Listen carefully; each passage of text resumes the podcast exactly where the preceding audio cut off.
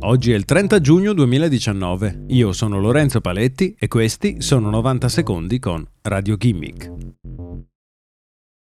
Track This, letteralmente traccia questo, è una nuova funzione del browser Firefox pensata per rendere impossibile dedurre gli interessi di un utente a partire dalla sua cronologia di navigazione. Gli ad blocker nascondono banner e pop-up sulle pagine visitate, i pixel blocker impediscono a servizi come Facebook, Google e Amazon di tracciare lo spostamento di un utente tra i vari siti, in modo da non permettere loro di riconoscere i suoi interessi.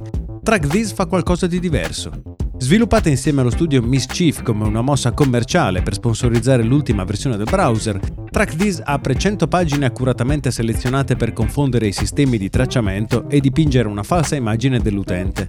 Selezionando l'identità Hypebeast, TrackThis apre pagine come Yeezys, Prada, Nike e Canada Goose.